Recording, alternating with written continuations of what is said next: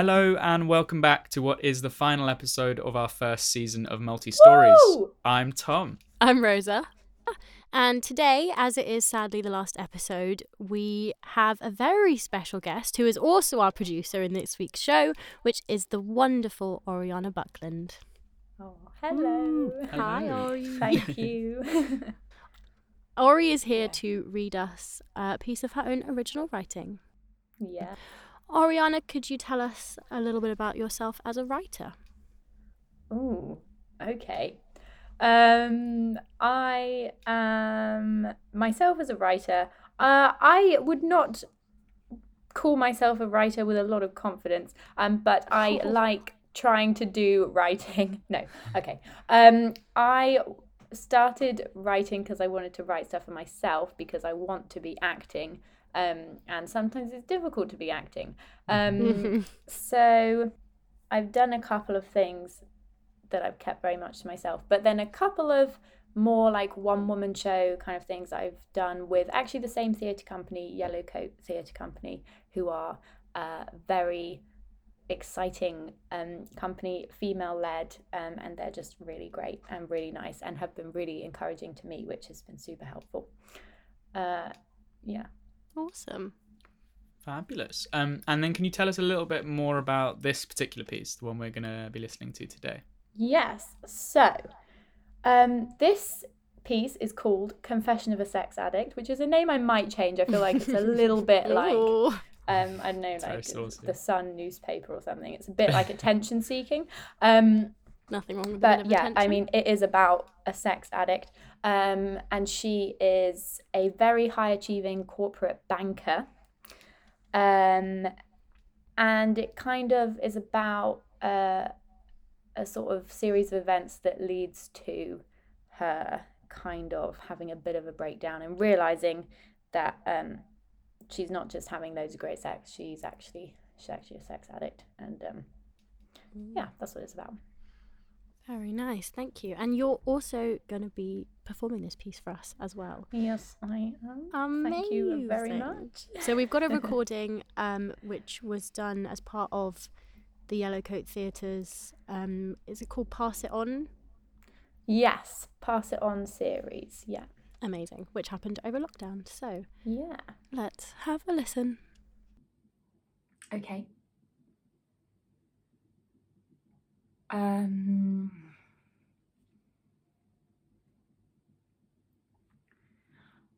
I guess if I had to answer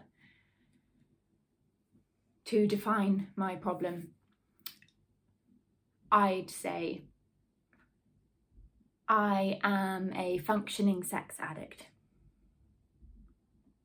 which isn't really a phrase that's said very much or ever, as far as I'm aware, but it really should be because it is 100% a thing. And no, you perverts, I'm not just going to sit here listing all my devilish escapades, as much as I know you want me to, as much as I would like to. Actually, I stand corrected. I am not a functioning sex addict. I am a non functioning sex addict, which just makes me a sex addict, which feels. Hmm. Horrible? I was a functioning sex addict. That's how I made it through uni. A master's, half of a PhD, that was the beginning of the non functioning part, and five years of a job that pays for me to be here with you, charming bunch of narcotics, in this well, it's essentially a spa, isn't it? I used to argue that you couldn't have sex for the wrong reasons. Sex is sex is sex is always a good thing. Unless it's bad sex, but you can get over that by having good sex. Unless it's rape, but then it isn't sex. That's very important, and I have to say it because really, some people don't know the difference. Sorry, I didn't mean to stare you down when I said that. Actually, if you want to grab a drink after, I'm joking. You can't drink at a spa. Sorry, I don't know why I'm. This is group therapy, not a TED talk, which is something I'm more used to. Not trying to show off, just being honest. So, where was I? Ah, yes. non functioning sex addict leading to semi functioning alcoholic. Though I am proud to say I stayed clear of the drugs, apart from a bit of coke on a Friday night. But when you're an artist or in finance, and I personally think I managed a combination of the two, it's not really a big deal, and it stayed like that for me. I have two vices sex and alcohol. And I drink a lot of coffee, but that's not a vice. You know, those women and men actually who sit round a table in a cafe when their kids are at school and say, Coffee is my vice when they order a latte with a double shot. that is not me. That is ridiculous. And anyway, I think any stay at home parent is probably an alcoholic. I know my sister is, and she's still functioning. Just about. But she's got kids, so her family don't expect her to come to a nice spa like me. Our family.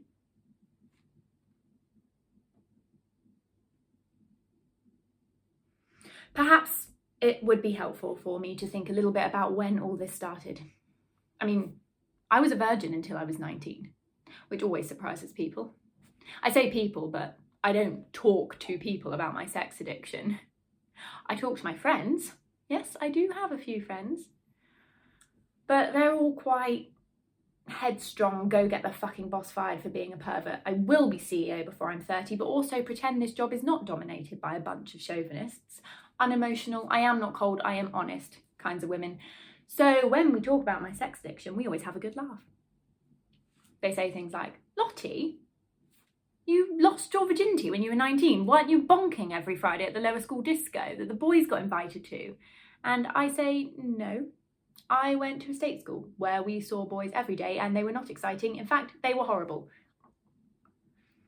And then we have another good laugh about how the fuck I managed to get into this job when my 10 GCSEs are from the local comp they don't like to admit that I have a problem because then they'd have to admit that they have several. They called yesterday, Lottie, darling, how's the spa? So I told them what fun we're all having and how lovely you all are.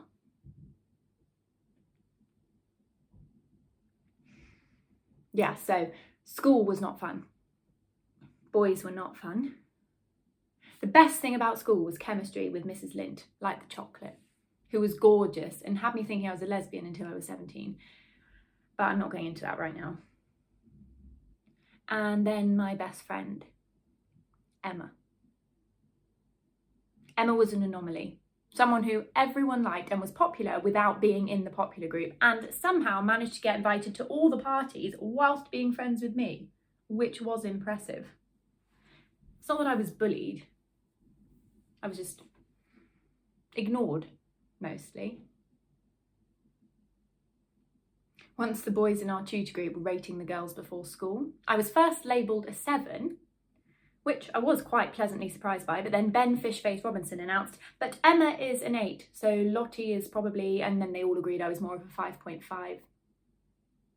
And degree pass rate is 40%, so it's not too bad. But you can imagine it wasn't a great thing for my already crippling anxiety and deep insecurity that I was completely unfuckable.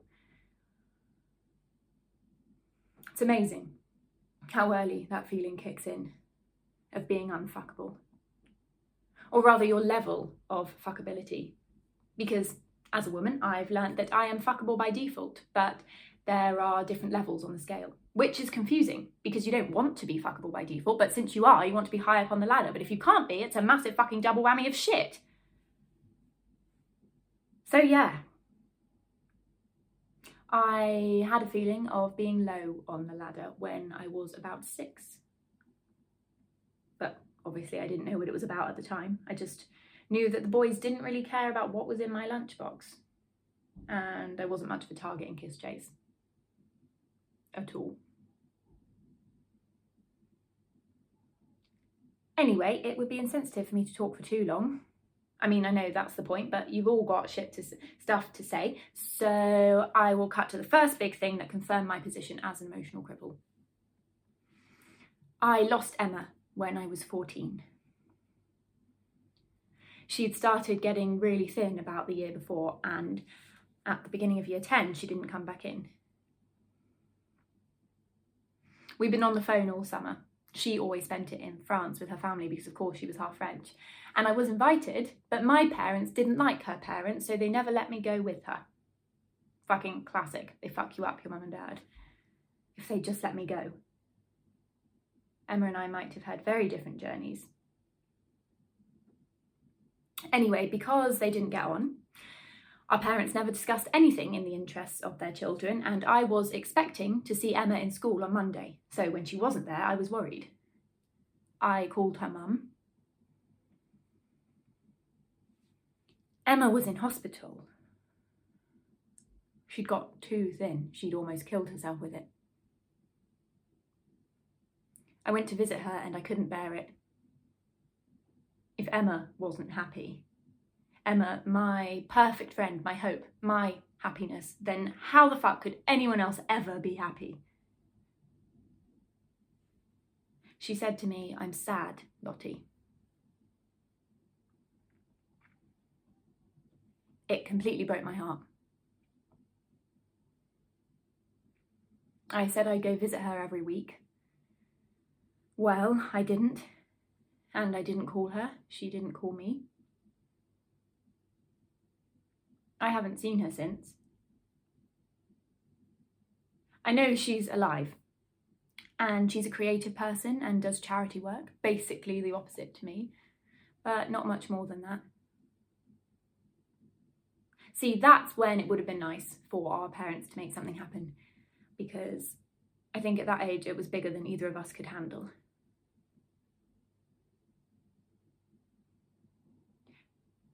It's been 17 years since I saw her in the hospital, and I think about her every day. I miss her. I dream about her. School went from being horrible to pretty much unbearable, so I did the classic, put everything into my work. I'd always done like a bit above average at school. I was someone who understood what the teacher was talking about when they explained the nth term for the first time, or the significance of music in Shakespeare and its relation to the spheres. So when I started working really fucking hard, my grades went through the roof. That is a privilege that I am grateful for and what has possibly kept me alive. So I'm not trying to show off when I say I am extremely fucking bright. I'm just being honest. The thing is that being bright and having good grades is equated with being successful and being happy. And that is a fundamental error to the whole way our society functions. Or in some ways doesn't function. I know that's simplistic and I'd love to have a big discussion about it with you all over our communal dinner, but right now I'm talking about my problems. I lost Emma. I gained incredible academic opportunities, and yeah, I went to Oxford. Now, at 18, starting university, I had the shock of my life. My level on the fuckability ladder went from down here to a right the fuck up here. It shook my whole world, my identity, everything. There were opportunities everywhere. In short, I became prolific. Yes, of course, there was slut shaming, but this was also at, I think, the beginning of the reclaiming of the word slut and what that meant, if it should be allowed to mean anything. And I felt powerful. I could have pretty much anyone. And I could make people feel as small as I felt, if I wanted. I never did that, by the way. I somehow nail this combination of making my way through a whole group of friends in a month, sometimes at the same time, whilst being really fucking nice to everyone and getting first in everything. It was dizzying. And I was killing myself.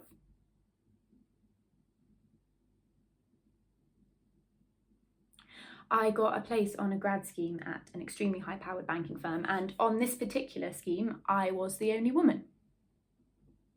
I could have gone somewhere else, somewhere less male, but I didn't fucking want to.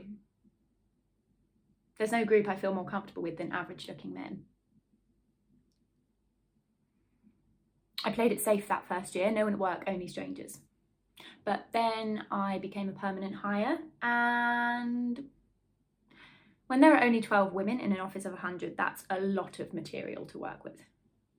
I reckon I covered a good 45% of it, and not just the under 50 group. Yeah, there are a lot of regrets there. Am I degrading myself?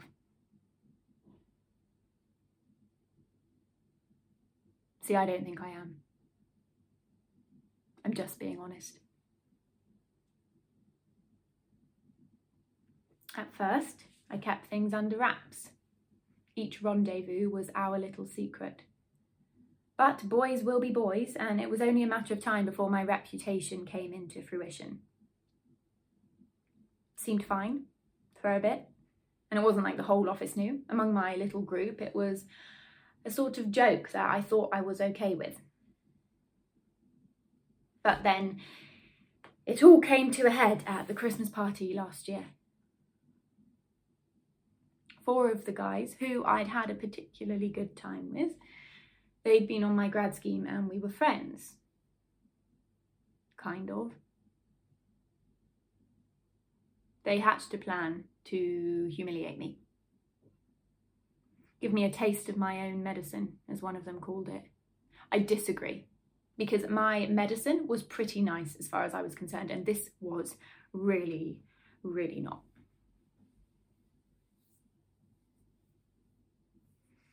So I developed a, I guess, a kink.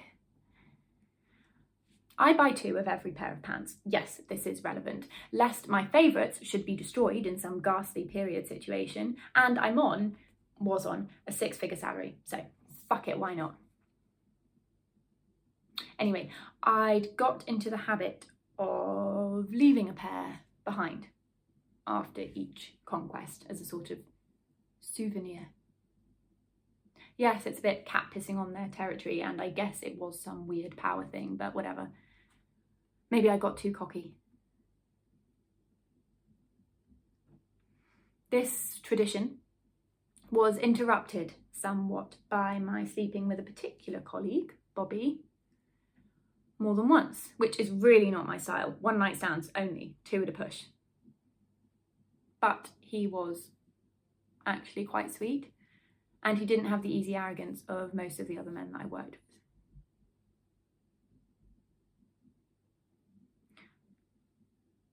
I also found myself not acting when we were in bed. And I did not realise how extraordinary that was until it happened. So, this sounds like the beginning of a happy ending. Oh, but I must now assure you that it really, really is not. The Christmas party. I'd arranged to meet Bobby in one of the meeting rooms at 10 pm. He said he'd never done it at work before and wanted to try it. Oh.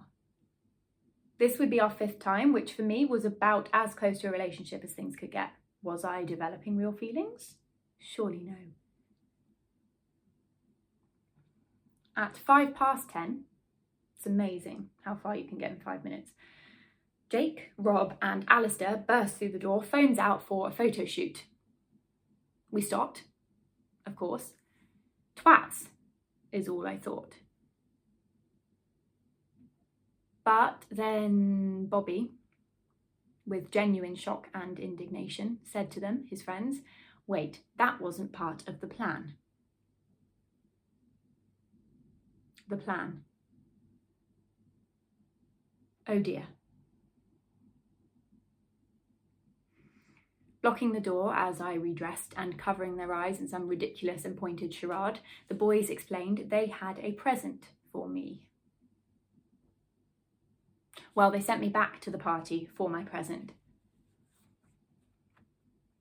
It took me a while to notice my pants hung up alongside the various Christmas decorations all around the room, with a little label with my name attached to each.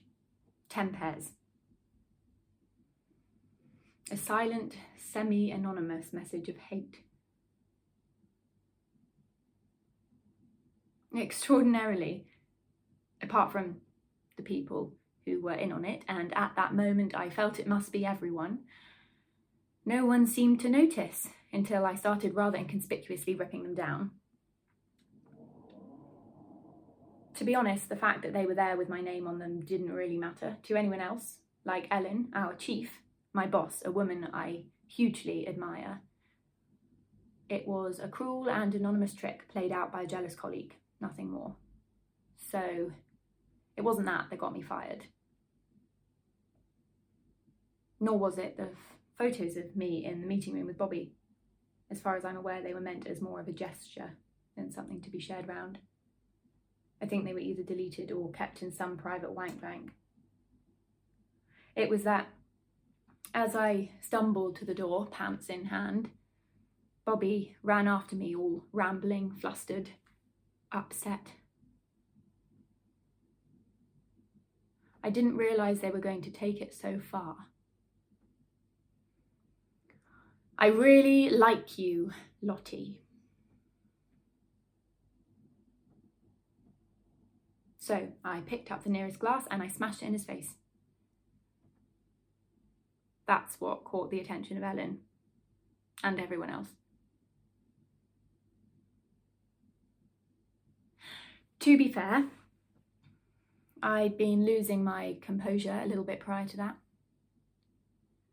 On more than one occasion, I got too drunk at a work party and leapt onto the nearest table, shouting, Money isn't real! subsequently falling on the floor. So it was a combination of that and the physical assault on my colleague that sent me on my way. Of course, I couldn't explain. Ellen was like the kind of mum who is completely perfect, but you would never discuss sex with, and I know that seems. Well, the whole thing is fucked. But I had to get out of there anyway.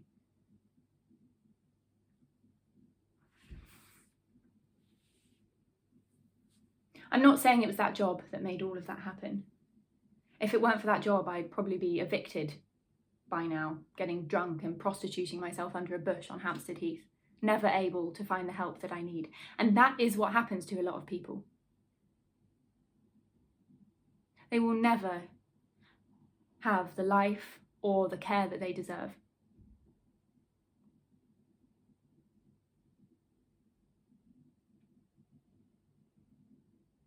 Why am I like this? Some deep insecurity, surely, yes, but where does it come from? What has been so terrible in my life to justify my inner ugliness? I don't know. All I know is that if I keep drinking, fucking, hardly sleeping, I will be ugly everywhere and I won't know who I am.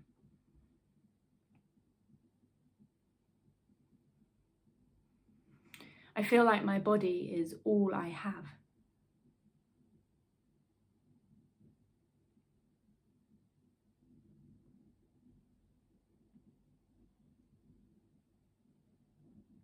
Sorry, I've lost I've lost where I was going with that. Um I think I better I'll leave it there. Thank you for indulging me. Woo! Woo! Thank you very Woo, much. woo, That was woo. great. Thanks, Ori. Love that. Thank Ori. you So how- very much, guys. Oh, no worries.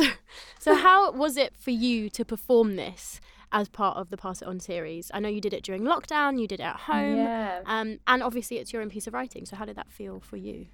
Yeah, it was really interesting. I had a good time. I did find it very stressful. Um, I feel like I'd been sort of on my, I mean, not completely on my own. I mean, have a housemate, but um, which who is great. Um, or like the, I don't know why I'm talking about this. Okay, we were in lockdown, so obviously, um, Yeah, everybody was not feeling quite really isolated. yeah quite isolated not doing the work we want to be doing like Mhm. i hadn't really acted for anything vaguely seriously for quite a long time Mm. um and um I was very excited that the piece was chosen. That made me very happy. Although, actually, when I sent it in, I hadn't finished it yet. So I didn't have the finale. I'd sent it like basically leading up to um, this awful thing being about to happen, but I had no idea what the awful thing was. so I was like, oh my god, I've got to think of like a really intense ending. Yeah. Um, so I was a bit worried that I was going to write the ending and send it, and they'd be like, "This is fucking weird. What are you doing?" Um, which I actually kind of did happen. I sent a very, very, very long version to um, my director, who was absolutely amazing, called Lauren Lambert Moore. Um, she was just well i'll tell you more about her in a minute but yeah she was Yeah. so she was so cool. And i sent her a version which i basically like doubled the size. And then i was like do you think any of this is a bit crazy? And she was kind of like i mean yeah maybe like you don't need like that weird letter that happened. And i like then so then i cut it down and like she was super helpful just like helping me realize what was too much but anyway yeah so yeah. so I finished writing it and yeah, just having somebody there to listen who I really felt was on my side and like wanted to be working on it with me um, was just really amazing because I think sometimes you write something and you can feel very on your own. And um, Mm. yeah, that was just really helpful. And then we were meant to perform at the space. Um, which is where it was streamed from, but obviously um, another lockdown happened, so that ended up being we film it ourselves like in our bedrooms um which was uh interesting because i did get very obsessive like i probably did about 30 different versions the Wow, final one i used was like the third one I feel always like that's way. always the way, yeah. yeah yeah And you I start getting really in your own head and being like, I'm going to Yeah. make this really interesting choice. And then you look back at it Yeah. later, you're like, what was I doing? Yeah, ex- exactly. And then I did one version, which was like a practice version, like really late at night. It was dark. I was in my pajamas. I was like ready, like a, in a bit of a mess. And I was like, oh my God, that's it. That's the best version. And then, but it was just like awfully lit and everything. And then I sent it to Lauren and I was like, I can't use this, can I? And she was like, no, you can't use that. And I was like, Oh. okay, cool, cool. But then I kept being like, that was the version though. And I kept trying to repeat. It was really silly. Anyway, then I ended up using the third version. And actually, like, I was quite happy with that in the end. Mm. I think it was weird until until it like was was streamed. I was like, I just decided I hated it. I didn't even I didn't really invite anyone. I didn't invite you guys, so you can No, you was the first time didn't. You can hear it. Um, But it's But hard. yeah. It's, I mean, it's easy to be self critical, especially when you can see the video of yourself in front of you. yeah, So Mhm. nice to have Yeah. somebody there to be like, shall I use this? Definitely. No? Yes? Yeah. You know. yeah. it's really no, personal, Lauren was so yeah. good. Yeah, she was Yeah. just had just great ideas. Like I felt like she really understood what I wanted to do with it, and she just yeah, she was so she was so helpful. Mm. Um, it was amazing, and that yeah, then in the end it was quite satisfying really because also it's just nice to have something like that to do. Um, Mm. Oh, yeah. Yeah, something to be proactive with. Yeah, and, and and nice to have an outside creative. outside eye to help you kind of. yeah, completely. that, I think if yeah. I was doing it by myself, I don't know. I don't know. I don't know what would have happened. yeah. we would have got Ori's 40 Gone crazy, take. lost your mind. Yeah. Yeah. I would have gone crazy. I probably would have gone crazy. Start scrawling on the walls. Yeah. I am crazy. um, we yeah, we'd love to yeah hear a bit more about the piece. So, where did the idea come from? What was the inspiration for the piece? Yes.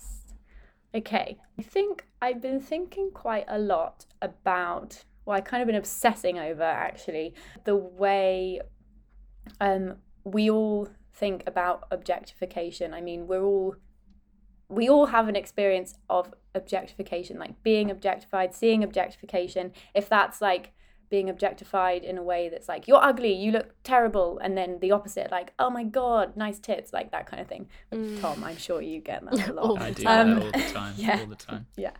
Um, but I think yeah, I was thinking a lot about that, and especially um, for women, like the like weird relationship with objectification of like just I guess like maybe becoming so used to it that like in some ways it, it can de- define you, and I think Mm.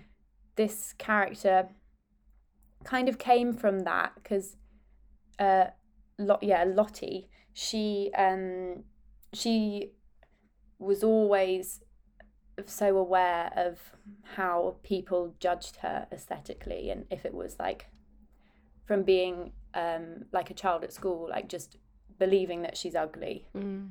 um, just like not ever really questioning that, like just yeah, believing she was quite ugly. To then like getting older and then being like fi- discovering that she's fuckable. That's like how she described it. Mm. Um, and sort of then becoming a bit addicted to that, and then thinking that um she's actually being empowered by that and then starts like using it to her advantage and is like i can use people however the fuck i want Mhm. um and um just like getting a bit carried away with that um and not nec- and and also presenting as somebody who is very in control um and like does do very very well in life i mean yeah. has a job where she makes a lot of money like Mm. goes to a very good university um but is just very i don't know like ve- has a very like small part inside herself that that needs validation i think the power and validation gets a bit confused and i think that is an interesting place that's what i wanted to Mm. explore yeah Mm. Definitely. Well, I think there is a very, I don't know how I'm able to explain this well at all, but there's a really interesting and slightly dangerous brand of female empowerment. This kind of whole like girl boss, you're in charge, you do what you want, but actually the choices are still kind of dictated by heteronormativity and capitalism. And it's, it's this kind of, you're empowered within these very strict confines. That is that is exactly that is exactly what I was trying to say in a way. Yeah. I guess yeah, and she's trying to take all of that and her Mm. experience and instead of like letting it affect her and feeling like all she is is how she is viewed Mm. by the patriarchal society. Mm. Um she is like I'm going to use that to my advantage. Yeah. Mm. But um it's still all mixed up in Mm. how she feels about herself because of how she's been told to feel about herself. Mhm. Yeah. Yeah. And so I think it is confusing. And maybe sometimes she is really empowered and she's like, yeah, I'm having great sex. And it's like, Mm. and, and that's like totally cool. But sometimes it's about something else. Yeah. And then also Mm. what happens eventually, she's basically like slept with so many people uh, in her work. I think the backstory, she doesn't say this outright, but she's like convinced them not to tell anyone. And then eventually they all find out. And then this like group of Mm. men like form this plan to humiliate her. Um, I feel like in that moment, like I was kind of judging her a bit because I was like, well, you've been kind of a dick to all these people. Like, Mm. do you i don't know it'd be interesting to know if people are kind of like yeah Mm, she's, That's, that's interesting to see how you over. might yeah, I, I emphasize yeah. with your own character and kind of what yeah you Yeah, yeah. you Because it's know, almost like which side you fall on. Yeah. it's kind of this strange thing of an empowered woman in some ways being viewed as like as more masculine. It's like she has the same choices that men has. She can sleep with whoever Yeah. she wants because she's an empowered woman. When really Yeah. we're just saying she can do things that we associate with masculinity. But at the same time, in society, we're never going to see her as a man. She's never actually going to have the same privilege to sleep with whoever she wants with no judgment. So when it actually comes down to it, it's are you empowered?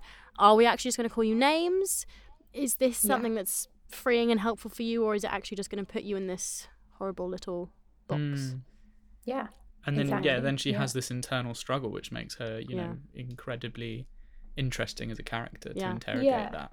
yeah, i think Yeah. in the end because how it's set up she is talking to other people in rehab and and like she is very vulnerable and then she yeah at the end i think she gets very upset and like sh- shows those feelings to people probably for the first time because yeah she's got used to operating in a way where she doesn't show that she's a vulnerable person Mm. um and yeah she's like why am i like this So yeah, so um, do you have any more plans for the piece? Do you have any more plans for the character? Is she going to appear anywhere else? oh well i would like to make it into a longer show i think um because i yeah i'm quite attached to her Mm. i like playing her also i've she's very very different to me Mm. um, which was helpful talking about this kind of subject because I didn't want people to be like, "Oh my god, is this your life story?" Disclaimer: um, I am not a sex yeah. addict.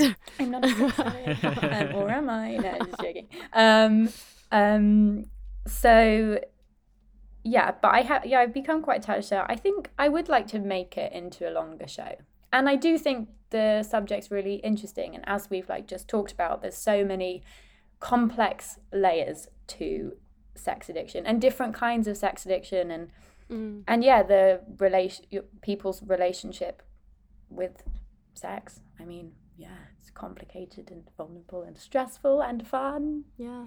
So yeah, there's a lot to think about. I would like to make it into a longer show and do it in a small theatre, like a studio theatre, Nice. and uh, just talk to the people around Yeah. me, basically. Love it. Very cool. Sounds Yeah. great. Yeah. Can't wait to see that. I know, me too.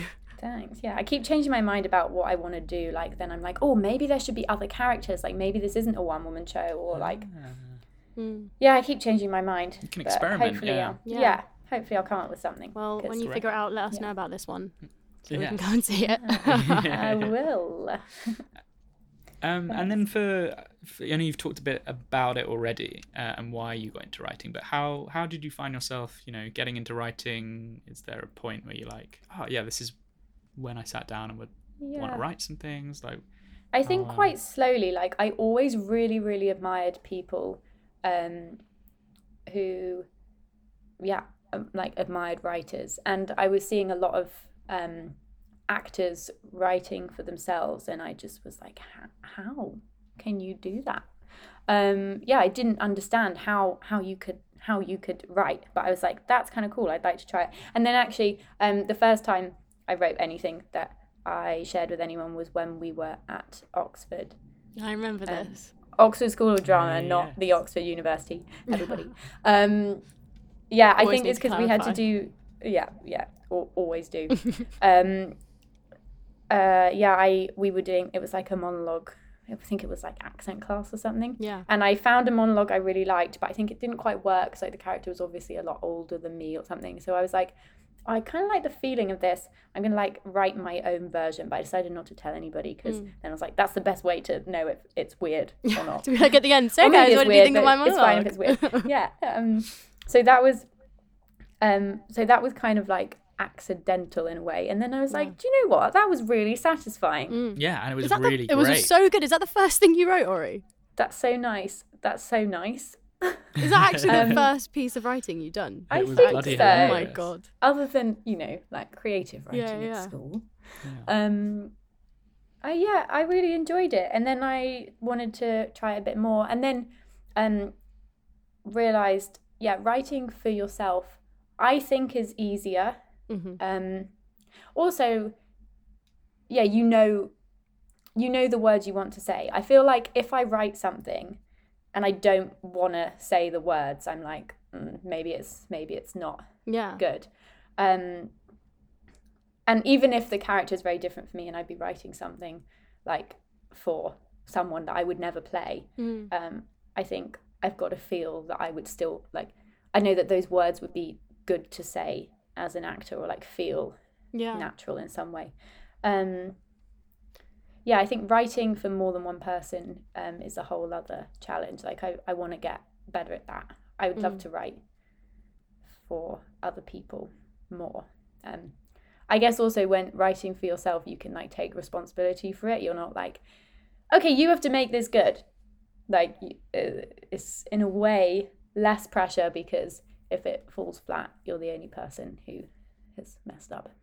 So you think your experience of acting is that mainly influencing then the language that you use, the kind of structure, or does it come into other elements of your writing? Um, yeah, I think so. I think it definitely helps me judge it. Mm. Like, I will always try speaking it. And if speaking it makes it feel better, then I think it helps me trust it. Like, I Mm. when I wrote this one, um, this is why I say I'm lazy. I'm a bit lazy because I find it really difficult to like have an idea about something and then like structure it and then sit and write it and like work on it. This one I just wrote very quickly. I didn't Mm. think I was just like I'm just gonna let it all come out. Mm. And um, and I think I'm struggling to make it into a bigger piece because I'm like, okay, I need to structure it. Like it needs to go here. It needs to go there. Mm. It's interesting because it feels like some actors might. It sounds like you put words on the page first and then you'll hear it out loud. Because I feel like some actors, maybe when they write, maybe particularly for kind of monologues might might try and improvise something yeah. and Mm. then record that and then take bits of what they like and then put that down on page so Yeah, that's true. I think I think a lot about stuff before I Mhm. write it. Mm. I like walk around like whispering it. Like um I find the that street, really yeah, looking- yeah, looking yeah, really or weird. like in my house, start crying for no reason. Yeah. Um I'd like, yes, which I've I can't it, do write when I down. actually have to cry. Yeah, yeah. Um but No, it's a lot easier Yeah. when you're in your own house. yeah, yes. True. Oh my god, I was going to say something, and I felt like it was good, but probably wasn't. No, I want to know. I bet it was. I think it was just because you were saying something about being lazy, but I don't know if it's not like being lazy, not being able to kind of sit and formulate and structure things, because that's actually a really difficult thing to do with something that's so kind of not structured as Mm. speech and thought patterns. And maybe actually you helped yourself by sending that piece in before it was finished and giving yourself that deadline and that kind of adrenaline. Maybe you just need to go to a theatre and say, I'm putting on my one woman show, it's going to be an hour. Oh my And then- god. we'll give it to you in two just weeks here figure it is, out. That's a nice and way of looking go. at it.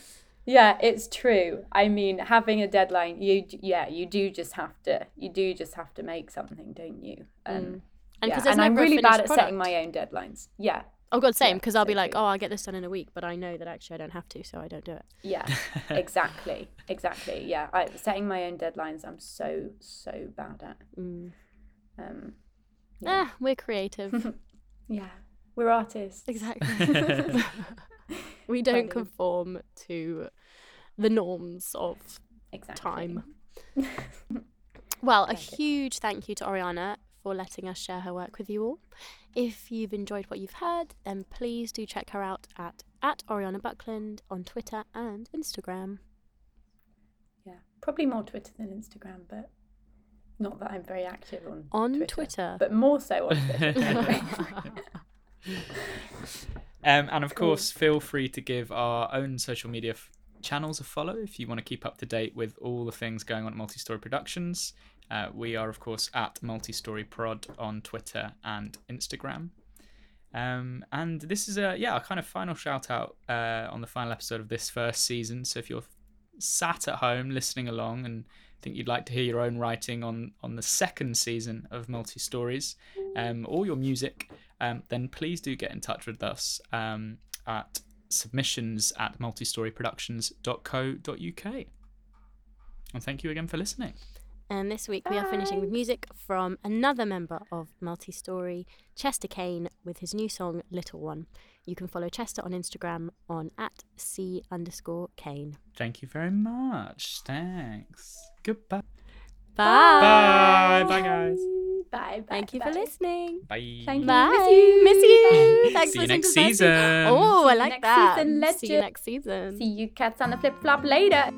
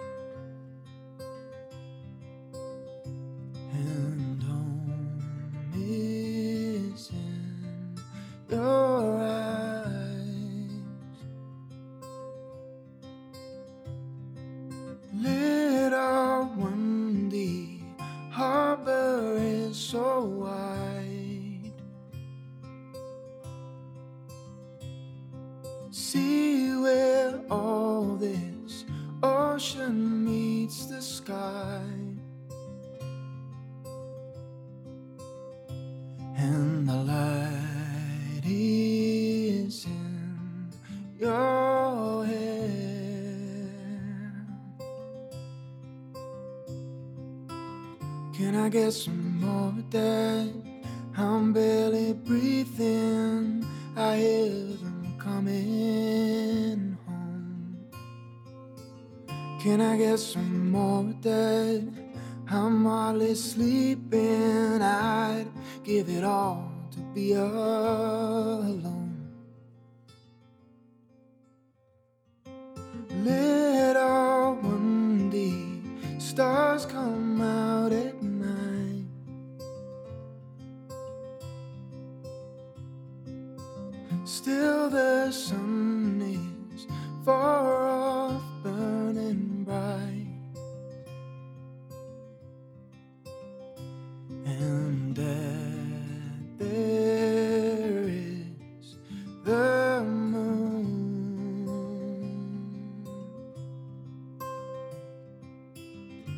get some more that?